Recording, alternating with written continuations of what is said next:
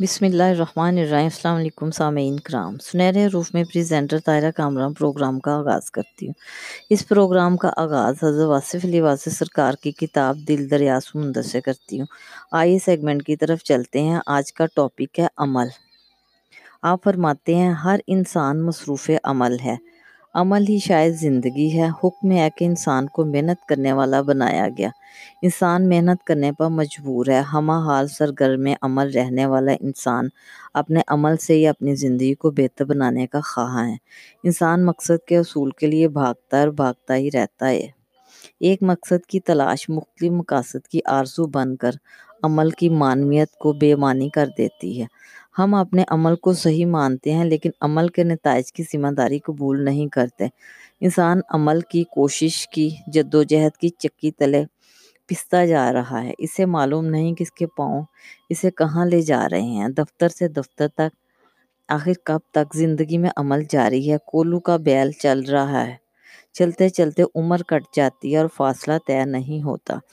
ضرورتیں اور تقاضے بدلتے رہتے ہیں اور اس طرح عمل بھی تبدیل ہوتا رہتا ہے۔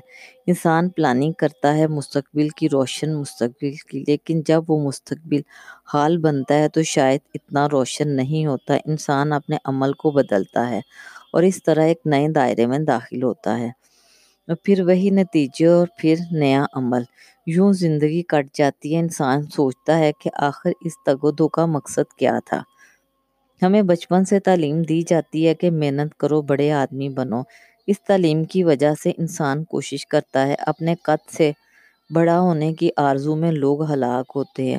کوشش اور مجاہدہ بہت کچھ دے سکتا ہے، لیکن ایک گدے کو کوئی مجاہدہ گھوڑا نہیں بنا سکتا۔ ہر زندگی اپنی حدود میں مقید ہے۔ ہر انسان اپنا دائرہ عمل میں رہن رکھ دیا گیا ہے۔ انسان پابند ہے، محدود ہے۔ آرزو پابند نہیں، اس لیے محدود انسان کا لامحدود خواہشات کے لیے عمل کہیں نہ کہیں راستے میں دم توڑ دیتا ہے اور انسان مسلسل عمل کرنے کے باوجود خط خواہ نتیجہ حاصل نہیں کر سکتا۔ انسان شہرت کے لیے عمل کرتا ہے، ناموری کی آرزو نے بڑے بڑے قافلے لوٹے ہیں۔ ہم جب تاریخ کا مطالعہ کرتے ہیں تو ہمیں معلوم ہوتا ہے کہ لوگ بڑے نامور تھے، لیکن ہم غور نہیں کرتے۔ کہ ایک نامور کے دور میں اس کے گرد و پیش لاکھوں غیر مشہور انسان بھی اسی قسم کے عمل میں مصروف تھے۔ بابر کی فتح ابراہیم لودھی کی شکست بھی ہے۔ ہم فتوحات کرنے والوں کو دیکھتے ہیں، شکست کھانے والوں کو نظر انداز کرتے ہیں۔ ہم نامور لوگوں جیسا عمل کرتے ہیں، لیکن یہ بھول جاتے ہیں کہ یکساں عمل دو انسانوں کے لیے یکساں نتائج نہیں مرتب کرتا۔ پیغمبروں جیسا عمل ہمیں پیغمبر نہیں بنا سکتا۔ میری کربلا ہماری کربلا۔ امام حسین رضی اللہ تعالیٰ عنہ جیسی کربلا نہیں ہو سکتی۔ میں آج کے دور کا انسان خواہشات نفس و تقلید کے اثار میں ہوں۔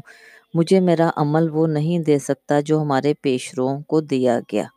میں سکرات جیسا علم رکھنے کا عمل کروں تو بھی سکرات نہیں بن سکتا۔ میرا عمل ان کے عمل کے برابر ہو تو بھی میرا مقام ان کے مقامات سے مختلف رہے گا۔ یہی عمل کی خامی ہے اور یہی عمل کی خوبی بھی۔ غور کرنے والی بات ہے کہ ہم ایک نئے دور میں پیدا ہوئے اور ہمارا عمل تقلید کے علاوہ نہ ہو تو ہم پرانے دور کے نتائج کیسے حاصل کر سکتے ہیں؟ وہ پرانے دور کے نتائج کے حصول کی آرزو ہی کوتاہی فکر ہے۔ اگر فکر ہی صحیح نہ ہو تو عمل کیسے صحت مند ہو سکتا ہے؟ جہاں اللہ کریم کا حکم ہے کہ انسان اپنی صحیح سے کچھ حاصل کرتا ہے اور وہاں اس کے احکام اور رخ بھی ہیں۔ عمل کا جذبہ بھی اسی کی عطا ہے۔ اور پھر عمل کی راہ میں کتنے حادثات آتے ہیں، کتنے ہی واقعات ہیں، ہمارا عمل درست بھی ہو تو ممکن ہے کسی اور کجروں کا عمل ہمارے عمل کے نتیجے کو ختم کر دے۔ ہم تنہا زندگی بسر نہیں کر رہے، ہمارے ساتھ ایک زمانہ چل رہا ہے۔ ہر آدمی عمل کر رہا ہے، ہمارے عمل کی راہ میں دوسروں کے اعمال حائل ہوتے ہیں اور پھر نتیجہ وہی رہتا ہے کہ ہم نتیجے سے محروم ہو جاتے ہیں۔ طاقتور بادشاہوں کو کمزور عوام ایک جنبش میں اڑا کے رکھ دیتے ہیں۔ آج میرا عمل میرے پیشروں نے بھی مسدود کر رکھا ہے۔ قرآن و احادیث کے مقدس حوالوں تک کی بات رہتی تو مبارک تھی، لیکن اب بات آگے نکل گئی ہے۔ امام غزالی سے لے کر حالی تک اور فقہ سے لے کر ہمارے اپنے رفقا تک ہر انسان صاحب ارشاد ہے اور ان کے ارشادات نے ہمارے عمل کی آزادی پر پیرے بٹھائے ہوئے ہیں۔ مجھے میرے عمل نے صرف تکلیف سکھائی ہے، میری آزادی صرف میری خامشی ہے۔ امام غزالی کو غزالی بننے کے لیے کسی اور غزالی کی تقلید ضروری نہ تھی۔ سکرات سکرات تھا، ہر چند کے اس سے پہلے اور کوئی اس جیسا نہ تھا۔ تقلید کا عمل بے ثمر رہتا ہے۔ فطرت کو منظور نہیں کہ سب لوگ سکرات ہی بنتے جائیں، عمل اور شے ہے اور نصیب چیزیں دیگر۔ ایک راہ پر چلنے والا، ایک جیسا عمل کرنے والے الگ الگ نصیب لے کر آتے ہیں۔ بے عملی مقصود نہیں، صرف یہ وضاحت مراد ہے کہ اپنی حدود کو پہچانے بغیر عمل میں داخل ہونا ہلاکت کا باعث بھی ہو سکتا ہے۔ انسان ہزار محنت کرے بغیر وجدان کے شاعر نہیں ہو سکتا، اور جس کو وجدان عطا ہوا وہ محنت کے بغیر بھی شاعر ہے۔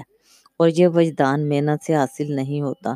ہم نے تاریخ میں بادشاہوں کو کرب و اندیشے میں مبتلا دیکھا ہے۔ سکندر اعظم عظیم تھا، مگر بے وطن مرکت کا مسافی تھا۔ صاحب منزل بھی عمل کرتا ہے اور بھٹکا ہوا راہی بھی محنت کرتا ہے۔ ہمارا عمل گناہ اور ثواب مرتب کرتا ہے، ہمارا عمل ہمیں آسانیاں بھی عطا کرتا ہے اور دشواریاں بھی۔ گلاب گلاب ہے، عمل کرے یا نہ کرے۔ کانٹا کانٹا رہے گا، چاہے کتنی ہی محنت کرے۔ عظیم انسان فطرت کا عمل ہے۔ ان کا اپنا عمل انہیں عظیم نہیں بناتا۔ پیغمبر بننے کا کوئی عمل نہیں، یہ منصب عطا ہے۔ امام عمل سے نہیں نصیب سے ہے۔ اشاد ربانی ہے کہ ہم جسے چاہتے ہیں مملکت دیتے ہیں، جسے چاہتے ہیں معذول و محروم کر دیتے ہیں۔ عمل بہانہ ہے، مقدر اٹل ہے۔ عقل اور نصیب نہ ہو تو عمل جہالت ہے۔ ریت میں ہل چلایا جائے، بیج بویا جائے، اسے پانی کی بجائے چاہے خون دل ہی سے کیوں نہ سینچا جائے، وہاں کچھ نہیں اگے گا۔ عمل ہے لیکن نتیجہ نہیں ہے۔ عمل سے زندگی میں جنت و جہنم حاصل ہونے کا دعویٰ ہے۔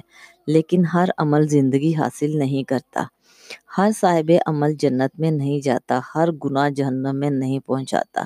اس میں قدرت کا دخل ہے، اس مالک کا دخل ہے، جس نے بغیر کسی عمل کے مکھی کو شہد عطا کیا، جس نے سورج کو روشن بنایا، جس نے غریبوں کو شاہ، شاہوں کو گدا بنایا۔